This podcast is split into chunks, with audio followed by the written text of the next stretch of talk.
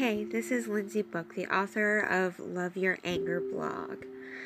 Now, why did I choose the title Love Your Anger? No, I'm not saying that you have to love being angry. Over the past few months, I've been reading up on Buddhism, Thich Nhat Hanh, things like that. If you don't already know, Thich Nhat Hanh is an amazing man that founded the Buddhist community, Plum Village. He taught me many things. One of them was to take good care of your emotions. Now, when I say love your anger, I mean to take care of it, cherish it, show it kindness, love it, and then let it go. It may not be that simple at first, but hopefully you will follow me on this journey to love your emotions. Until next time, namaste.